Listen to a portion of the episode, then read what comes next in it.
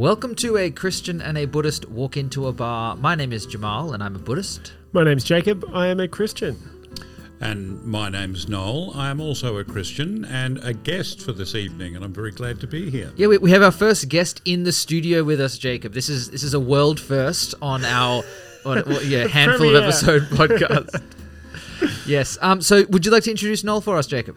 Absolutely. So Noel is a Lutheran pastor. So we're ganging up on you once again, Jamal. It's 2 on 1. And theologian and just wonderful, wise, extraordinary gentleman. Shall I go on with superlatives and adjectives? No, I'll pay you later. Very good. Well, yeah. Thanks for joining us, Noel. It's good to have you here. Thanks, Jamal. Lovely to be here. Yeah. So we were talking just a little bit before, and we think the conceit of this podcast might be a little bit different to what we usually do with guests, where we normally sit you down and quiz you all about everything you know, but you've decided you want to turn the tables on us and ask us some questions. I would love to turn the tables on you two, because this is a fascinating process as far as I'm concerned. Well, amazing. Take us away, Noel. Where do you want to start? Firstly, I would love to hear the 2 most important things you've gained personally from this dialogue. I'm not talking about concepts or so forth, but what are the 2 most important things you've each taken away personally from the time? How long have you been doing this, Jacob? This will, I don't know what episode number this will be when it comes to air, but something like 35, 40 episodes. Less than 50, more than 30. Oh, wow. Yeah, it's amazing. We've had Christmas and Easter specials, so you know you've made it when you've had a Christmas special, right? May I just perhaps expand on that for 1 second? I think that we're in a world which is so increasingly polarised, we're losing the ability to talk across issues. We only talk at one another, and as soon as we label one another, we've set up the conversation in an adversarial way, which was always going to be a lose somewhere. The Hungarian psychiatrist Thomas Szasz talked about labeling, and at one point he used the image of labels as a gun that you might fight over in a Western, you know, and he who gets the gun first wins the battle. And increasingly our personal and public debate is marked by a very aggressive labelling which cancels the other person's opinions beforehand. So I'm interested in this discussion. I think it's a way forward for us on all sorts of issues. And hence my first question, what are the 2 personal things that you have most valued about the weeks that you've been talking together? I think one of mine is just kind of, well, a couple of things. I value the fact that our conversations, that we allow ourselves to be vulnerable and, dare I say it, humble. Can we be, are we humble? We aspire to humility. But particularly about, I guess, like you've shared sometimes, Jamal, about kind of not being a particularly good Buddhist sometimes, or the aspects of your life where your practice strays from kind of what a pure teaching might expect and this kind of thing. And I value that we can be real as people, and maybe I'm just riffing off what Noel has said here about the labelling and so on, but to be able to talk about where we not necessarily disagree with aspects of our faith traditions, although there is that, but just where we kind of don't live up to them or don't embody them fully, and are kind of okay but not okay with that. And it's interesting to explore that with somebody who's not a Christian, because like, as you know, it's kind of baked in a sense, to the Christian tradition and the idea of sin and everything else, but it wasn't to my awareness in kind of the Buddhist sense. So that's and the other thing that this is more me valuing you as a person rather than well, I've learned to value you as a person. There we go. You got there in the end. Yeah. But just the way in which, certainly in your Buddhism, love kind of plays itself out, and the love of others and the love of neighbour, and I've got like still some kind of intellectual critiques around how is that not selfish and so on, but just the fact that it's there and the fact that it exists and that you embody that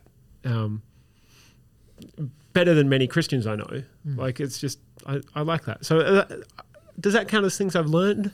Noel, or that's counts as things as you learned as far as I'm concerned. What about you, Jamal, if I may ask the same?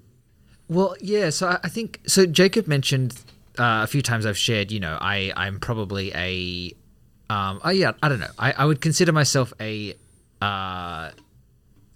intellectually devout Buddhist. The practice kind of comes and goes. And I think, honestly, from a personal perspective, one of the things I've really gained from these conversations is I think it's built in a sense of engagement with my own practice and my own Buddhism, and a routine around that where, you know, a couple of times a month we get up and we have to talk about things, and I've got to actually like think through what I feel and what I know, and you know, and kind of try and represent Buddhism in the room sometimes, which do to varying degrees of success.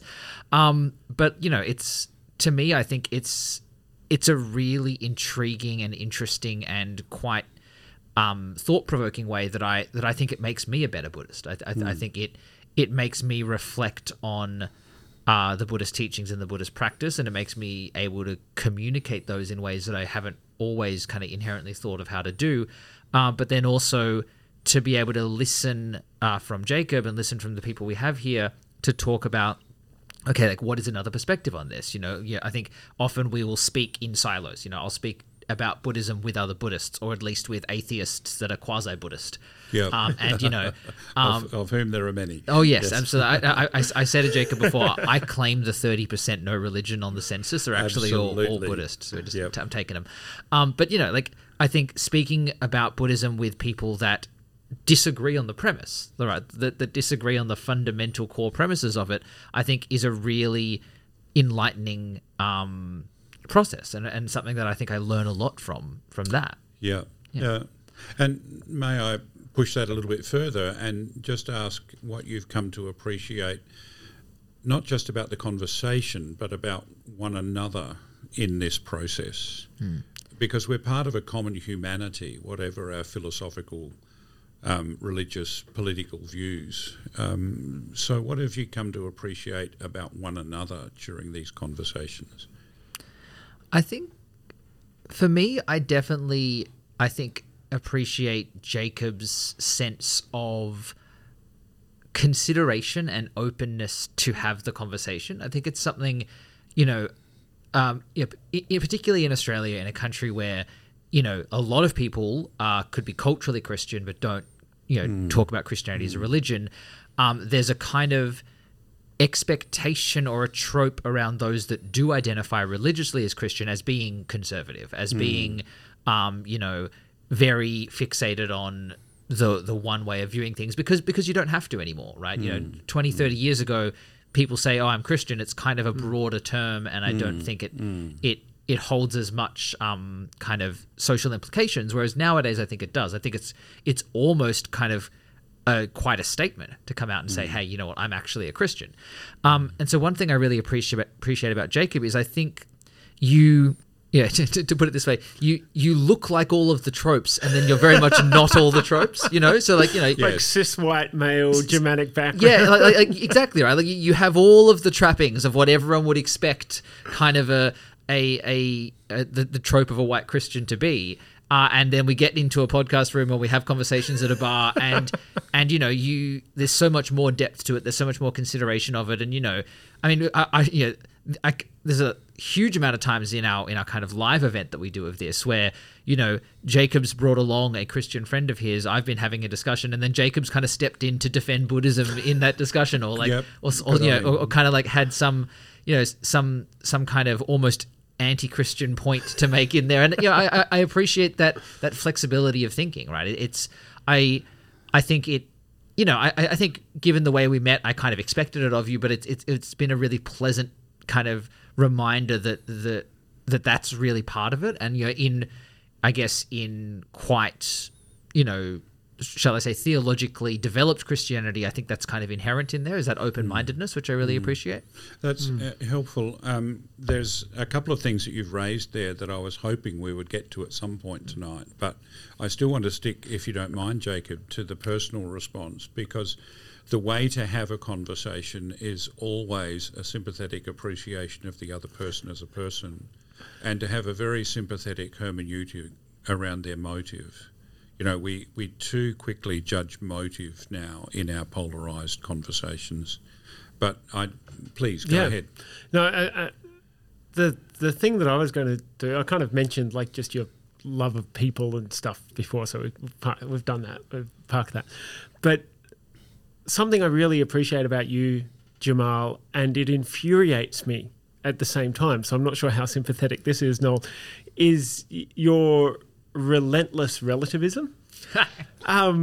It really kind of stretches me as someone who holds a universalist position on the nature of reality, that, you know, we receive things as subjective, but actually there is objectiveness out behind them, and you don't hold that at all, even though sometimes I either suspect that you do a little, or maybe I'm just projecting onto you or whatever. But I've kind of flattered a little bit that you talked about, I think, was it flexibility of mind or something like that? Yes, the language that you use. Because I see myself as so unflexible of mind compared to you with that relativism, right? Like, and I'm not saying that I want to be that flexible of mind. Like you would have a breakdown. You would have a huge breakdown. I think I probably would. I'd definitely, there'd be a crisis of faith involved in that. Yeah.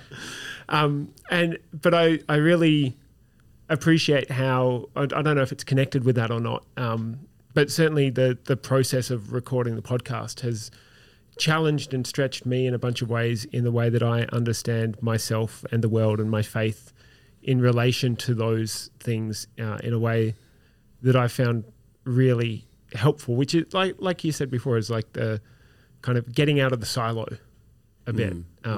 No, I really appreciate the way that you've gone about these discussions, and the openness and vulnerability, I think, is used the word, Jacob. It cuts through so much of the bravado, the defensiveness, the doctrinaire positions that we sometimes hold. And Jamal, you referred earlier to, I think the phrase was the intellectual or theoretical Buddhism. Yes, go ahead. Throw something out. Sorry, Noel. You said cutting through the bravado and the... Yeah. One of the things that, and maybe it's a relativistic thing, is that this is also, this podcast is a kind of safe or safe enough environment for me, I find, to actually like kind of be okay with planting a flag about, you know, some truth that I've come to learn or understand or know about God, because I know that you, Jamal, kind of respect that that's true for me, even if you don't think it, even if I think it's universally true and you don't think it's universally true, like I'm not going to get judged for that. I might, you know, be called colonialist at some point, but I really appreciate that. Yeah, well, and we certainly aim to do that, and you know, I think I don't have a sense that just because I understand something to be true means that it's true in all places. Yeah. So, Noel, you were talking about intellectual Buddhism. Yes. Yeah, sorry, Noel. Yeah, no. I think there was that the phrase you used, that you sometimes had a better grasp of the intellectual Buddhist, the intellectual principles of Buddhism rather than the actual practice. And what I was reflecting on as we were driving in the car here was, in Christian theology, there's the high-flying theologians who investigate their manuscripts and formulate their doctrine. In Islam, there will be the same. In Orthodox Judaism, there is the same, but there is a difference always across these things between that and what we might call the cultural practice that's that exists under that label, Judaism, Islam, Buddhism, Christianity. And I'm just wondering, in your conversations, what you've explored of the difference between that high level of theoretical, theological reflection and the cultural practice which you encounter day by day. Mm. What are those levels of difference that you've noticed for your own spiritual traditions as well as one another's?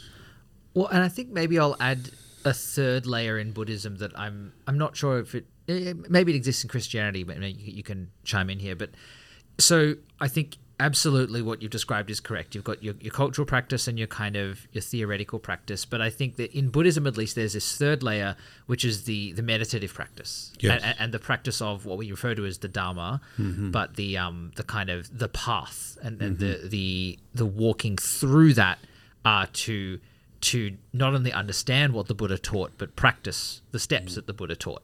And they can often be quite different. So yeah, if you think about that triangle, I think it's kind of ironic, for me at least, to kind of claim a little bit of intellectual Buddhism, because I'm the tradition of Buddhism that I follow is the Thai forest tradition, which is essentially a rejection of intellectual Buddhism and a rejection of even cultural Buddhism, and a focus kind of really purely on the meditative practice. You know, and there are lots of monastics within that tradition that still, you know, translate suttas and spend a lot of time on specific words and all that kind of stuff. But yeah, certainly at least in myself, I probably exist probably more on the side of that triangle, of the intersection between meditative practice and kind of theoretical intellectual understanding. Personally, not so much in the cultural sphere. Sure. I think that's actually probably something that we've got in common, Jamal, because I don't know that you could formally break Christianity down into quite those same... Well, you probably could, those same three triangles, because you've got the intellectual, theological kind of studying, manuscripts, writing, systematics, all of that side of things. And you've got the, you know, Christmas and Easter kind of cultural tick that box on the census form Christianity, and somewhere in a Venn diagram coexisting with those two is the kind of... I mean, it's commonly put of like trying to follow the path of Jesus, or this kind of, discipleship, like living out faith, which some of the intellectual stream kind of don't get to because they're so busy over-intellectualizing everything. And a lot of the cultural stream kind of doesn't quite get to because it's not really being reflective on practice, but that's somewhere in the... And I would certainly like to think that my Christian walk is kind of somewhere in that middle strand as well. For sure. Yeah. But to go to your question, Noel, I think a distinction that we often make in this podcast, and I think one that we often circle around, is I guess the sociological role of religion and the ways in which religion and society intersect, absolutely. So, which, you know, to me lives in that cultural sphere of that, you know, religion and culture, or religion and politics and all of these various things. And, you know, we often circle back to this idea of, you know, Western culture and even kind of modern humanist culture being really rooted in Christianity particularly, and in... You know, a lot of the expectations we have of the world, and a lot of the ways our society is set up, are really fundamentally Christian. And we speak a lot about the ways that the theological bases of that underpin some of the assumptions and expectations we have in society today, and some of the ways in which we exist in at least Western society today. So yeah, I think we do... I think we often kind of try and unpack that, because I think it can be really common to either completely ignore it and not realize it's there. In the case of, I think, a lot of quite kind of modern, modern secular society, I think there's a lack of recognition of the role religion's played in that, or to oversimplify it and just kind of make it all just one, you know, Christianity means this, which means behaving in this way or being in society in this way, and actually trying to tease out where the links are and where the breaks are, and where one starts and the other begins, and where the culture kind of, like, if we're talking about Western culture being soaked in Christianity, but at the same time having aspects of that culture that are, I would say, are really not Christian, even if they kind of come from that backdrop. And that's like one of the things with the structural conversation of, I think you've mentioned a couple of times, Jamal, of like the social purpose which religion plays or can be seen to play. And that's just helped me to see how, at least for my money, Christianity doesn't fit that. Like, there's a distortion of Christianity that does do all of that stuff. I've often said, I used to teach in a university college in the UK for a long time, and I often said to my students that the current postmodern Western world is actually living on the fumes of a Christianity which has formed it, but it's lost touch with the living dynamic from which that those beliefs and structures and practices came.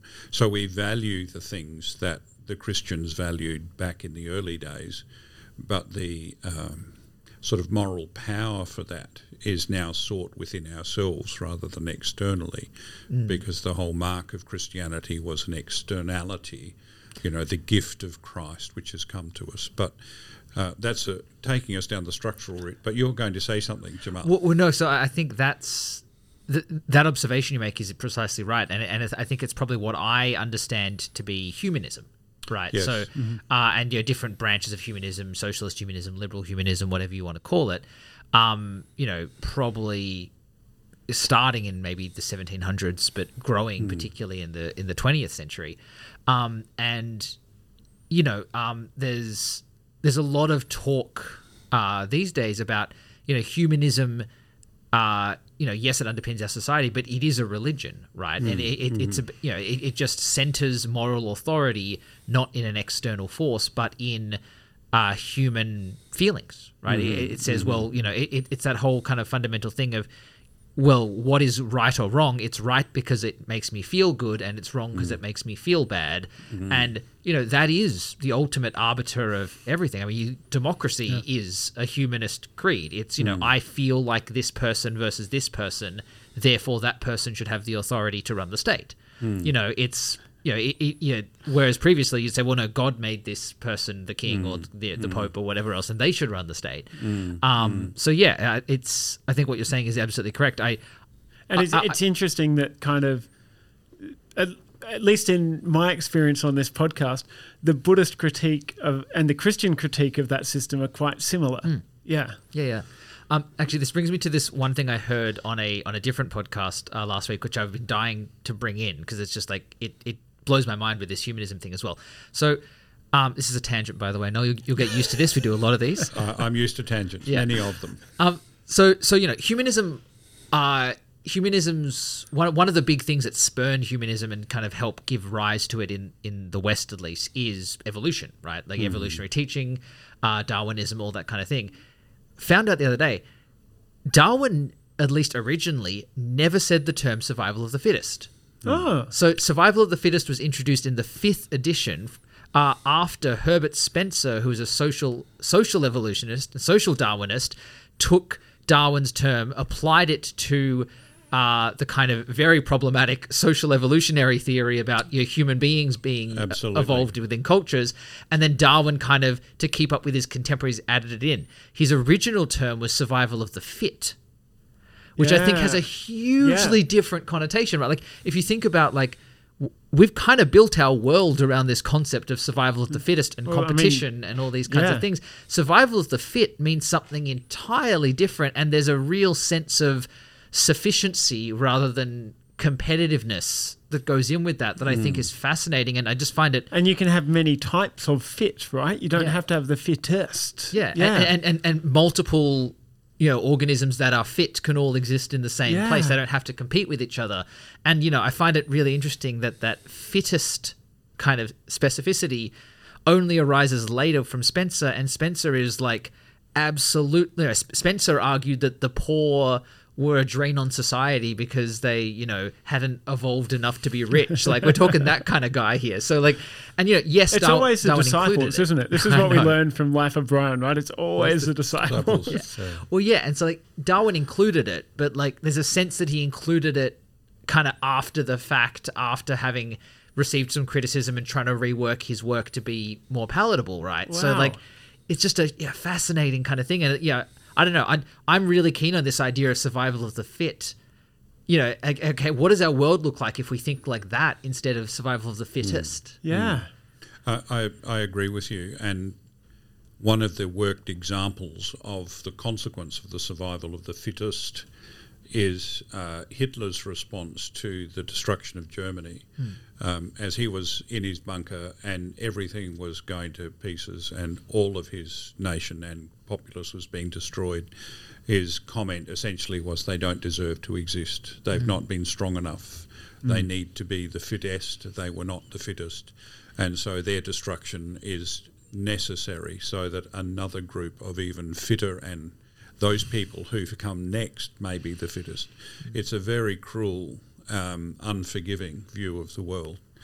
Yeah, I appreciate the comment very much, Jamal. Thank you. Yeah, well, and even to use that point, it's like, you know, the entire Third Reich was built off this kind of concept of trying to force, you know, a presumption of social evolution and cultural evolution and trying to essentially force humanity to evolve as they saw it, right? And yeah, it's just it's this, you know, that's obviously, you know, evolutionism taken to the extreme, and I don't think we do that in the same way, you know, in a kind of more liberal humanism world that we live in. But, you know, yeah, it's just a fascinating distinction, right? And yeah, it's, you know, it's just, you know, how do we as people and how's our society change if we accept you don't have to be the fittest, you don't have to compete, you don't have to win at every point. Yeah. I'm interested in something that both of you have alluded to. If we come back, and perhaps we'll find another tangent before long. Oh, absolutely not. There's always tangents. Jamal, right at the beginning you said something about not being as good a Buddhist or not being as... There was something. I think I said that. I think I dropped Jamal in it. Yeah. There's this question about how each of us, no matter what our worldview, philosophically or religiously, have to live with the reality that whatever we believe and however we believe we ought to practice, we actually don't. And I just wonder how you've explored that in your conversations, and what does one do with that dissonance, that cognitive, spiritual, and indeed emotional dissonance between what we hope and believe one ought to be and what one actually is. Is that something you've explored, and how have you come to it, or what have you resolved, if anything? Well, I'll answer your question by going off on what might be a bit of a tangent. Let's do a tangent, yeah. Which is to say, like, part of the challenge of conversations like this is that I don't know if you find this, Jamal, because you're a relativist, you're fine. Like, it's, but I'll find often enough that I'm kind of to use a war analogy, because our conversations are like warfare, obviously, right?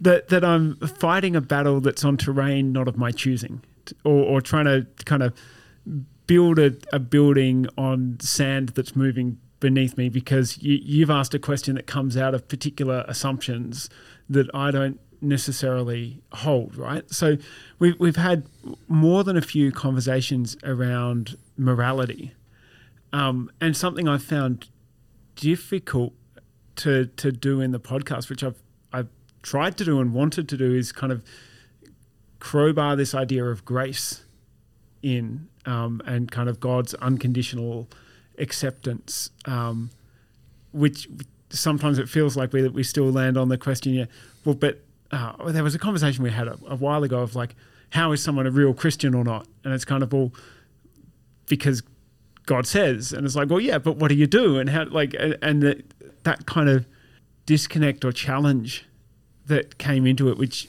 connects to, like, well, what do you do when you don't live up to the practice? Of the theory. And I suspect I know, I have a thought as to how you might answer that question. How do you think I'm going to answer that? Well, go ahead. I think the way I've heard you describe it anyway is that you're not going to get enlightened in this life. And so therefore, not in a nihilistic way, but it's like, well, if you're not going to go the whole hog and get enlightened, it's like, live well, get the good, it's not good karma, but it's like it's kind of good karma. It's kind of good karma. So you can kind of be reincarnated in a way that you're going to be closer to getting enlightenment in the future, and kind of that's future Jamal's problem rather than current Jamal's problem, whereas kind of my response to that gap is, well, kind of God's got it. Yeah. I guess. And they're very different assumptions. Yeah, and I think it probably comes down to, like I think most of our kind of our disagreements come down to is the question of permanence or not, right? Mm. Impermanence versus permanence. I think to answer your question, Noel, I think probably it's worth defining what I mean when I say I'm not, a good Buddhist, so to speak. I think I probably am a good Buddhist by a lot of metrics, but what I mean by that is that I certainly don't practice as much as I could. So I have enough privilege in my life that if I wanted to, I could dedicate a significantly larger amount of my time to meditation, to practice, to you could be a monk. Absolutely, I could be a monk. Yeah. Some people would be annoyed, but that's about the worst it would get, right? I wouldn't. There is nothing stopping me from becoming a full monastic. There's nothing, and even if I accept that I don't want to, or that's not the right path for me, there's nothing stopping me from meditating an hour a day, right? That would be a fairly easy addition to my life. Would have to sacrifice some stuff, but I could do that, and yet I don't. Yet there are some times when I meditate every day. There are some times when I meditate, once a week at best. And so I think when I say, that quote unquote good Buddhist thing, it's probably more a reflection of, I guess, not engaging in as much focused practice as I could, or as I think, and I do accept that if I engaged in more focused Buddhist practice and more meditation, I would, I'd probably be a happier person. I'd probably be living more in line with the Buddhist teaching. I think, to the point that Jacob was making, I think I kind of, I settle with that, with this kind of sense of infiniteness and also impermanence, so that I don't need to get it all right now. I think I'm doing a pretty good job of getting a lot of it right, and doing as much as I can, and so I can go through periods of not meditating all that much, and I think I'll be okay, and I could go through this whole life of not meditating all that much, and I probably think that I'll get reborn and there'll be another chance, and I can give it a crack then. So this sense that things are not just restricted to right here, right now, I think is kind of freeing in that sense, and also I guess the impermanence of it, in the sense even that on a fundamental level, I don't believe that I am an I with which to practice or not practice in any given moment, right? That's getting a little bit philosophical here, but, I think there's a sense in which, that me practicing a lot is impermanent, that, I'll practice a lot for a month. I just came back from the monastery on the weekend. I'm probably a little bit more motivated now. I'm probably a little bit more likely to practice now. And then that'll be impermanent. And in a few weeks' time, something else will get busy and I'll stop doing it. And then that'll be impermanent, and something else will come along and I'll start doing it again. So it's like this sense of this kind of constant change that I am comfortable with, that I think helps me be at peace and be okay with kind of whatever it is I'm able to do at any given time. Even if I can recognize I, could potentially be doing more. Jacob, if I can ask you to reflect on this in the light of Jamal's helpful explanation. Somewhere in all Christian traditions, you've got a 10 commandments, and I'm gathering in all Buddhist traditions somewhere there are still 10 injunctions and the eightfold path. The five precepts. 5 precepts. Yeah. Okay. Or 5 precepts or 8 precepts if you're living in a monastery, or 217 rules if you're a monk. 217 if you're a monk. So we have, what, 300 and something if you're a first century Pharisee? So yeah. There we go. Yeah, Trump, yeah, I'll see your 200 odd and give you 300 odd. Yeah, the 600 and something if you're a first century Pharisee. But underneath there is this some sense of this is what defines the good. Mm-hmm. This defines the good. And Jamal's reflected on the transitoriness, the impermanence, the constant motion, the river is never the same when you step into it the second time. The 10 Commandments were written in stone. This is a different thing. So how do you... So whatever is underneath the good for Jamal is expressed in one. For you, there's something that seems not as flexible. Yes and no. Because I was almost going to kind of interject at the end of Jamal talking there to say, like, that I find a lot in what you were saying and just the idea of impermanence generally to agree with. I just think there is something permanent at the bottom of it, and this is something we've circled around a bit on the podcast. So I was going to say I agree with lots of things that Jamal said, and Noel, you can pass to me on this afterwards. But because certainly in terms of our being in the world, and our actions. If all of the law and the commandments kind of boil down to love the Lord your God with all your heart, mind, soul, and strength, and love your neighbour as yourself, there are an infinite number of ways in which that can be done. And I also have a high degree of trust that if God's love is flowing through me to other people, that kind of my task in the world then is to kind of get on with it and try my best, but trust that God is, to use the technical theological term, to trust that God is sanctifying that, and that God is taking my efforts at loving other people that are going to be messed up and are going to be tinged with my own ego, and I can never kind of quite tell where the altruism ends and my own sense of having some achievement in having done something begins and all of this. But to trust that kind of God is at work in that. And so that's not...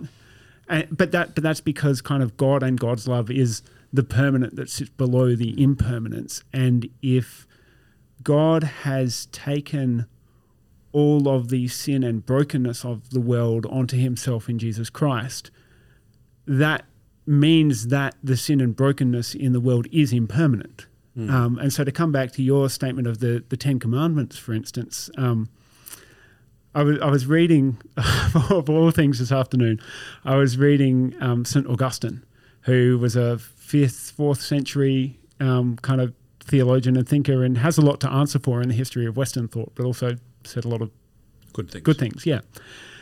And he was talking about virtue in what I was reading. And I was struck by the thought that Augustine probably hadn't met many Buddhists, but he talks about how a virtue like temperance or prudence and these kind of things that he's talking about are essentially negative. That temperance is about kind of not knee-jerk responding to external stimuli, and kind of assumes that there is evil out there in the world and is just habits and patterns of being that protect you from the evil. And so the virtue, kind of on Augustine's take, the virtue is not good in and of itself. It's good because it points you to the good. And the 10 Commandments, and in fact kind of all the laws and rules you find in Scripture, particularly in the New Testament, but even the 10 Commandments, I would say, are doing something really similar. And another dead theologian, Helmut Thielicke, talks about how the 10 Commandments are essentially negative in character. So you shall have no other gods before God.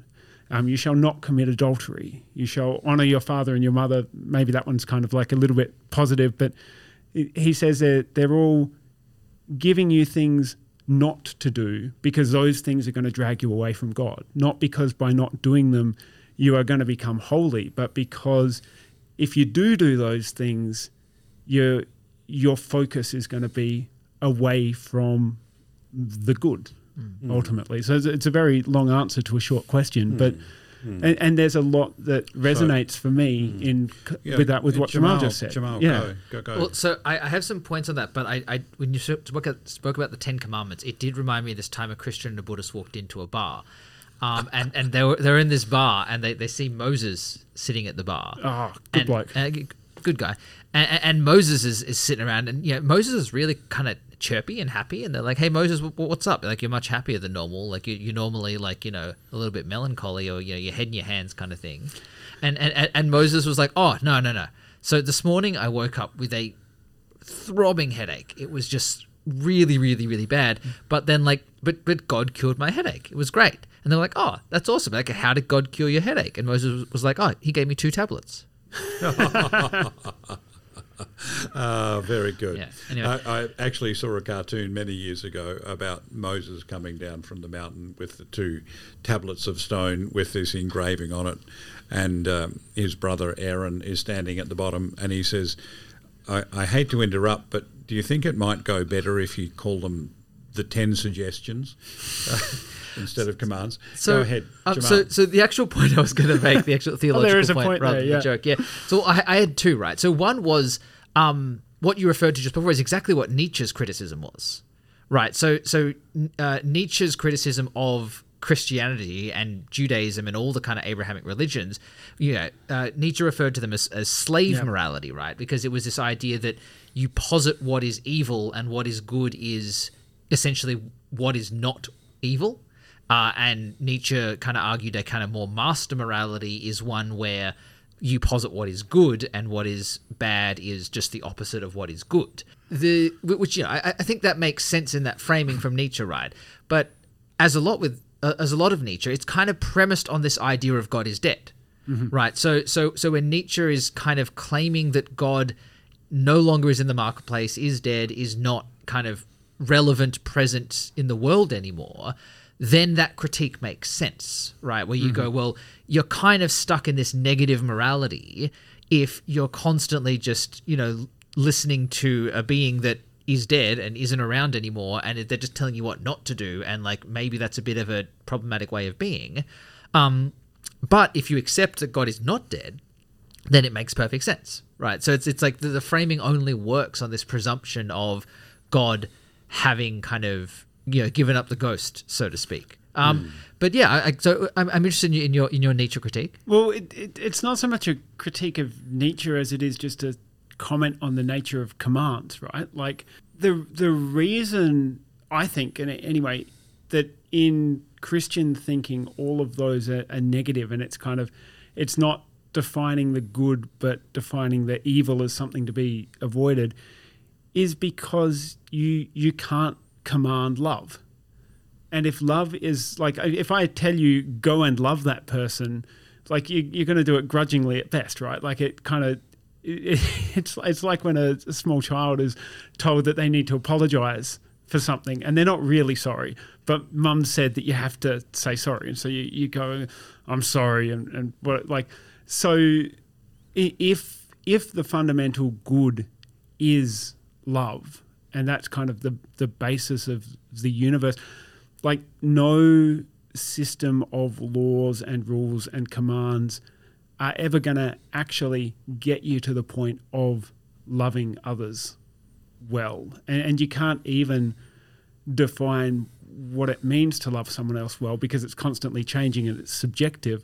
But what you can do is guard against unloving actions. Well, but I think that's exactly Nietzsche's point, right? Because Nietzsche would say that what one should do is, if love is good, one should be motivated and driven and do that within themselves. They shouldn't need to be commanded, right? And this is the I think you're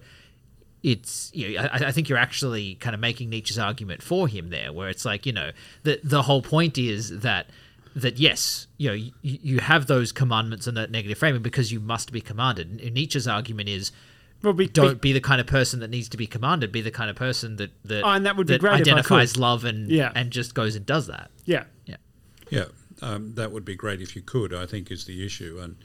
And for me, if I may make a comment rather than facilitate a conversation, I read the commands somewhat differently and, as a Lutheran, very heretically from a Lutheran point of view, because I see the commands as a promise.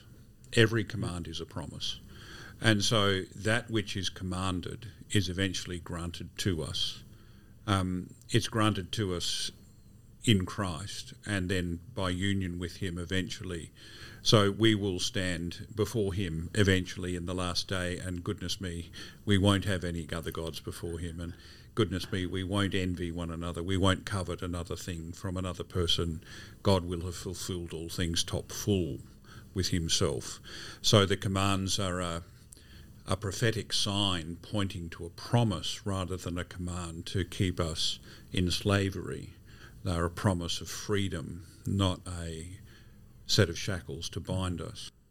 And on that liberating note, we will leave it here for this week, Jacob. That's right. That was part one of our conversation with Noel. So there is more coming next week when we'll start to talk about the nature of evil and nothingness and see where we wind up. And you know what else has got more coming? What has more coming? Music from Kevin MacLeod. Certainly does. You can hear that at the beginning and the end of every episode of Christian and a Buddhist Walk into a Bar. You can also find us at christianbuddhistbar@gmail.com, and we'd love to hear your thoughts, feedback, questions, suggestions for the show. And please send this podcast on to a friend, and we will see you again next week.